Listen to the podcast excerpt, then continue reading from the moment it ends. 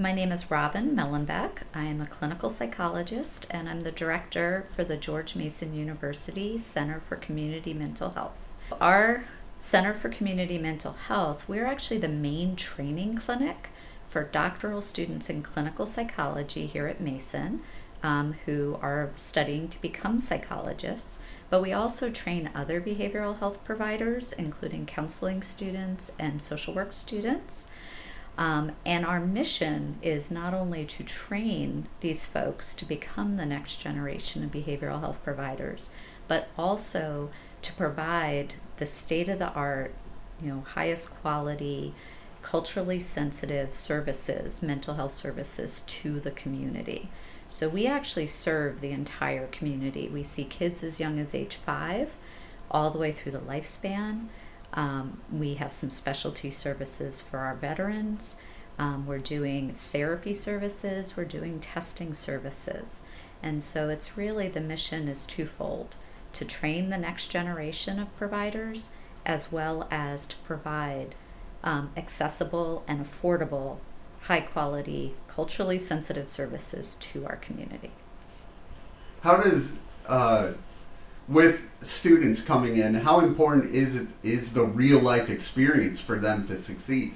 Oh, it's absolutely critical. Um, you know, we take it very seriously that you know our clients are bringing in really critical issues in their life um, and often you know some really significant mental health issues that they want help with and so our students need that experience to make sure that they're doing what they need to be doing to best help our clients. Um, I guess I guess your question around what do they need it as real life? You know, if we just had actors, it there there's no way that they would be adequately trained to be able to help people in the future. So, you know, by having clients come in being willing to work with the students, knowing that the licensed supervisors are watching or listening to almost everything they're doing. Um, you know, it gives it gives both a sense of protection for our clients, knowing that the licensed folks are really making sure that the students are doing what they need to do, and it gives this incredible experience to the students so that they're better prepared to help people once they're done with their training. And uh, the building you're in now is a, a brand new area for you. How important is that to shape the coverage for the community? Um, I think it's it's again very important. You know, this this new space where we moved in September allows us to be in the heart of Fairfax, um, on the bus line, because again, we want it to be accessible and you know, for anyone in the community to be able to reach us free parking if we were on campus. That would not be happening. Um, and, you know, to have this kind of a professional setting both sets the expectations for our trainees because they are acting, they are professionals, and I think reassures clients that we expect the professional um, behavior here and, and the professional help that they deserve would occur here in the center. What inspired you to get into the mental health field? I have always um, wanted to really understand how behaviors and thoughts um, kind of affect our life experience, and also to help when somebody is struggling for them to be able to develop the skills to um, be able to take charge of their own life. And, you know, obviously that has evolved over my career. Um, you know, I think I initially was very naive and just wanted to help people. and at this point, it's more that I really want to make sure that we're training people in the best ways to help people so that folks really are able to be empowered to live their best lives. Um, and that is very important to me. Have you seen uh, the stigma of just talking about mental health lessening? lessening. Um, that was not what I expected you to ask. um, I do. In the in the younger generations, I think there is an, a lot more acceptance of the idea that most people struggle with some anxiety, depression at some point in their lives, that it's okay to ask for help and to get the skills for that. Um, I think that the younger generations are much more open about, okay, mental health matters. I know that's kind of like the the, the tagline, but um, but I do think that they take that very seriously. Um, and we do hear a lot more, particularly from the younger generations, that it is more acceptable. Having said that, I don't think that's true for all cultural and marginalized communities. Um, I think we still have a lot of work to do to make sure that folks from different cultures, different backgrounds, um, different lived experiences feel comfortable asking for help and receiving it in a way that makes sense in their lives. Can you tell me a little bit about uh, the programs you have? Absolutely. So, here at the Center for Community Mental Health, um, we offer therapy service. Um, so, individual therapy, some group therapies, um, occasionally couples therapy, family therapy. We also offer testing, um, and this is particularly important often for the kids who may have learning disabilities, um, emotional struggles that are impacting their ability to learn, um, ADHD, dyslexia, so those kind of things. We do a very comprehensive assessment. Those reports are then taken to the schools, and the schools really um, value the recommendations and the data in those reports. So that is kind of the more traditional mental health services. All of those, by the way, we have a sliding scale. I mentioned earlier that we want to be accessible and affordable. We don't want finances to be a barrier to receiving those services. So our highest fees um, are about a half to a third of what is charged in the community and then it goes down from there. We have people who are paying $5 for a therapy session because that's all they can do. Now, the data, the research does show that paying something for a service actually helps you get better faster and value the service more. So, we try not to do free services, but we will work with anybody around what they need um, to do to um, be able to afford the services. We don't want finances to be a barrier. So, with that, we have a, an additional program that is called our stepped care model. We run two emotional support lines, one in English and one in Spanish, 12 hours a day, seven days a week, where people can call anyone in the community can call and just receive some emotional support. They're not crisis lines. If if they're if someone is in crisis, they will be directed to the crisis line. But this we have found that a lot of people will call just to get a little bit of support, just to get a few basic skills that will help them kind of cope with whatever they're going through at that time. That line is free, anonymous, and confidential. We don't ask names.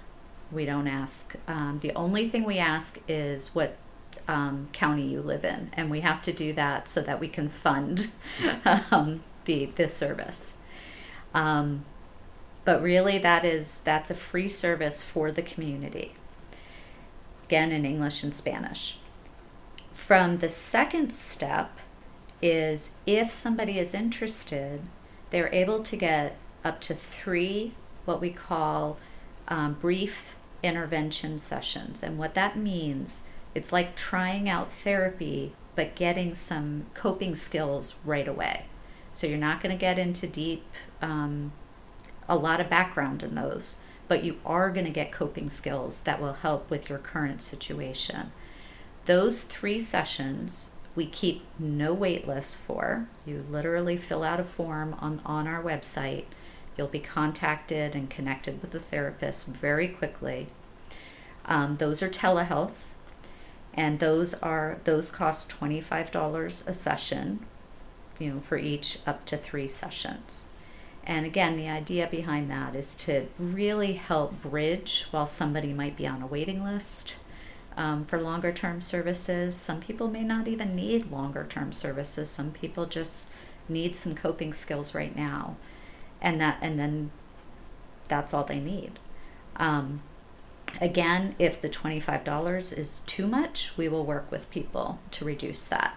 We also try to receive grants. Um, I work on writing grants. Um, so, for example, if you live in Prince William County, you can get those three sessions for free because Prince William County um, has awarded us some grants that cover the cost of those sessions for any Prince William resident. Our hope is to make those free for everybody um, if we can write more grants. yeah. So for me, I live with uh, bipolar disorder too, and I'm getting uh, the treatment I need, but it really affects my wife and kids mm-hmm. as well. How important is it to make sure you know the family is helped as well?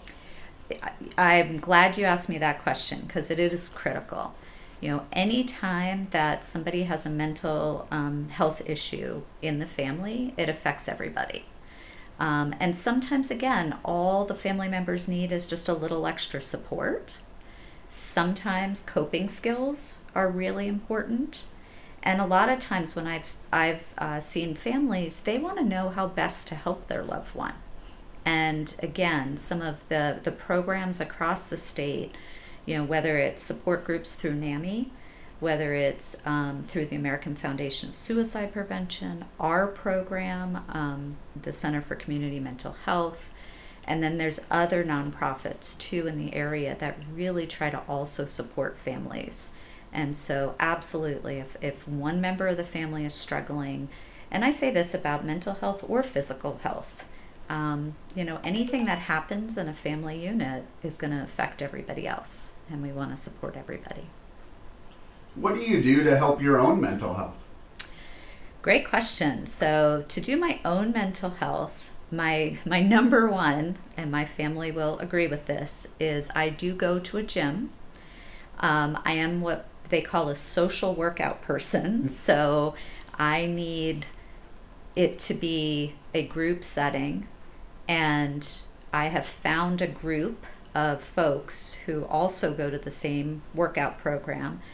And and that is a big mental and physical health support for me is is getting that physical activity with this group um, you know several t- many times a week if i can usually you know, three to four.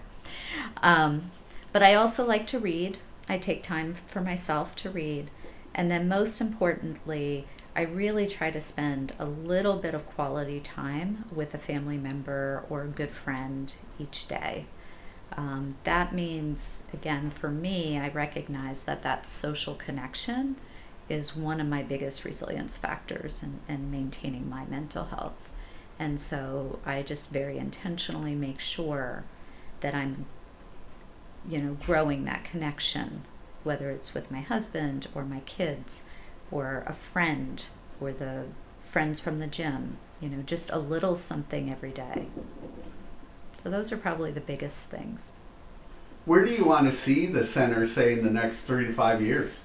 That's a great question. And we are actually working on that right now to think about, you know, what does our next five years look like? You know, ideally, I would love for us to have no wait list. I think the biggest frustration for anybody who needs mental health services is is obtaining them or wants them to you know needs or wants obtaining them when they're ready. And we have a real crisis right now where it's really hard for people to get the services when they need them. Um, there are wait lists everywhere for kids for adults um, so I would love to see our center grow enough that we are training enough folks as well as providing enough direct care services that when people need services, they can get them without a two, four, six month wait list. So that that's my goal. And again, to really increase the interprofessional training. I'd love to see us do a lot more, you know, helping our social work students, counseling students, as well as our clinical students. Um, one of our other services we offer is we have a brand new psychiatric nurse practitioner who is doing some medication management for our current clients, um, but on a sliding scale. So, again, another area that we hope to grow um, as we expand because we know how hard it is to get medication management services that are affordable um, as well.